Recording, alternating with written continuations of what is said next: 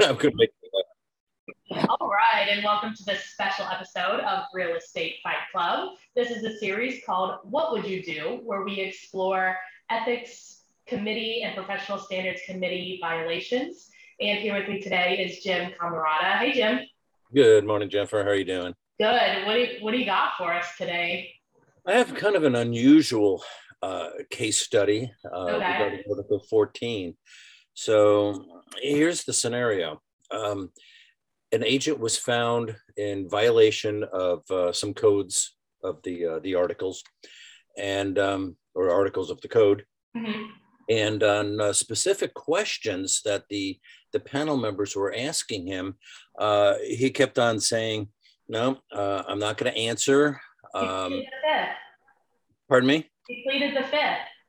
Well, I'm going to deal with that in just a second. Um, he, he, he said answering them could conceivably do harm, do him harm, uh, and in a in an injustice. Whew, I need more coffee. it's early. Um, and that he felt he should not be required to answer questions in a situation that were unfair to him. Okay. So further attempts met with the similar responses. The chairperson reminded uh, this agent that he was not before a court of law, but a committee of the board. And um, his membership was based wholly on his willingness to abide by its rules. And we all have those rules in the association. Yeah. And uh, this is the the part that uh, cracks me up. It did not provide for a Fifth Amendment refuge from proper questions okay. by the members of the hearing panel. And uh, the chairperson. If you're, yep. if you're appearing before the panel. Got yeah. It. Yeah. So, you know, he, he specifically directed the agent to respond to the hearing's questions, and um, the agent still refused. Wow. So, not a good thing. What so does the, 14 say?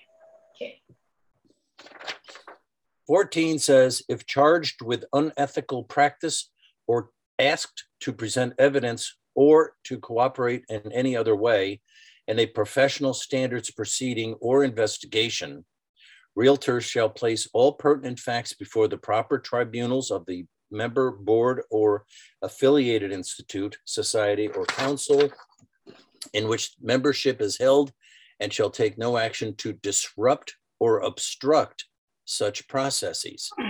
Okay. All right. mm-hmm. oh.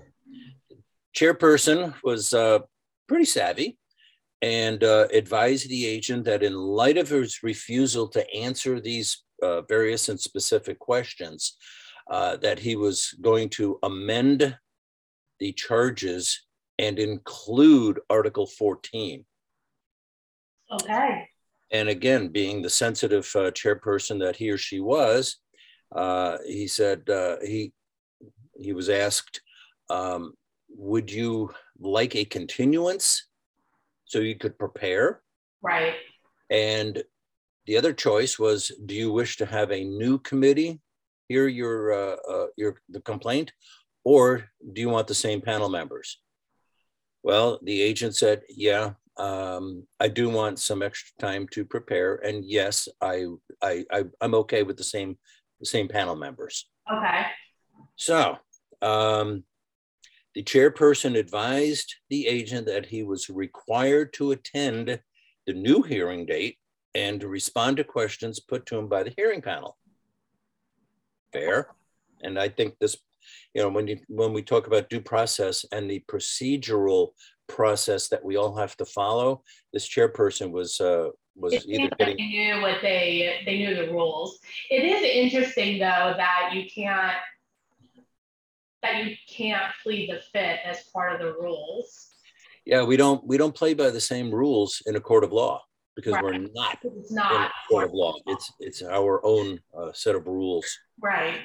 So it gets it gets interesting naturally. Yeah. Um, and one day prior to the new hearing date, the agent called the association and said, I'm not going to be attending the hearing uh, because he objected to the nature of the hearing panel's questions and the facts uh, that he was required to, uh, to respond. I wouldn't so that gets him out of the charge. You can't just say, "Well, I don't agree," and then exactly. If you're a member of the association, you agree to play by the rules. Otherwise, you're out of the association and you're not in membership.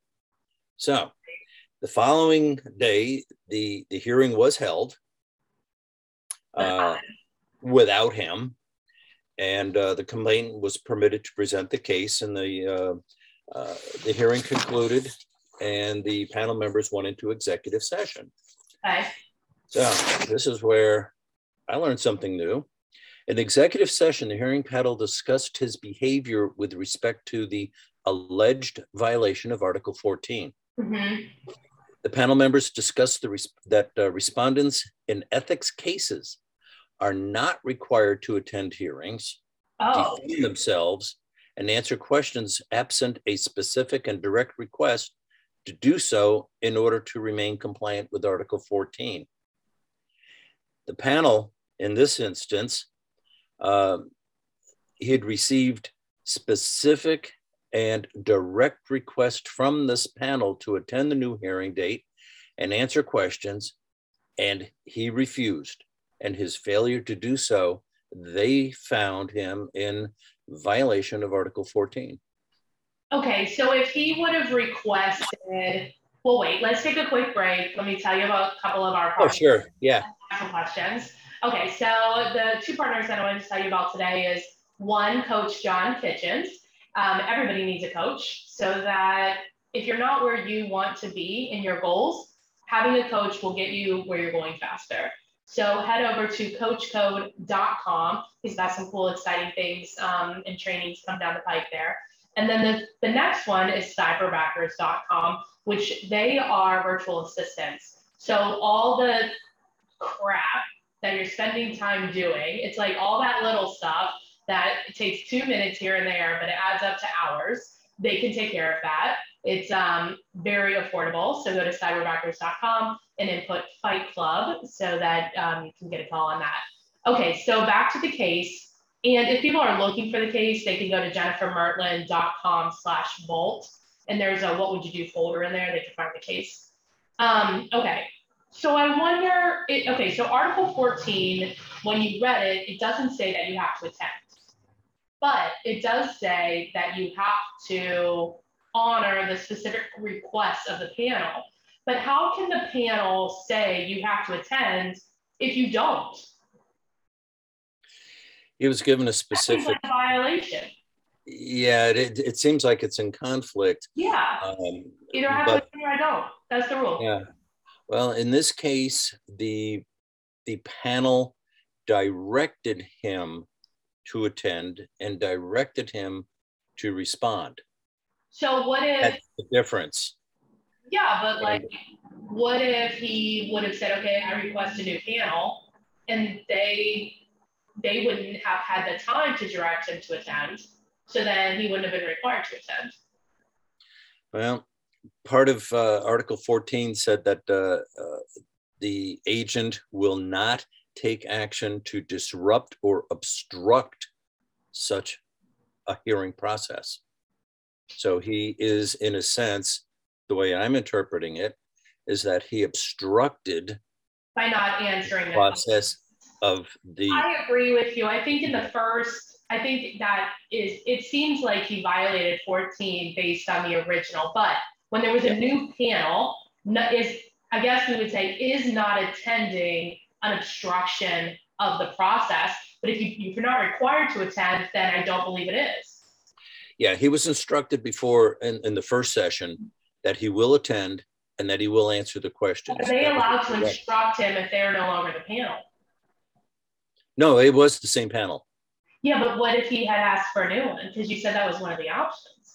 Oh, you know what I mean? Not like, sure. Yeah. Very convoluted. It seems like you'll do what we say type, and it's like. Mm. Well, that's why there are no case study precedents for these hearings, like uh, court law, case law. Mm-hmm. You always know what the decision was and why. And they use those precedents. Oh, like We Why don't have those. It's better not to have that.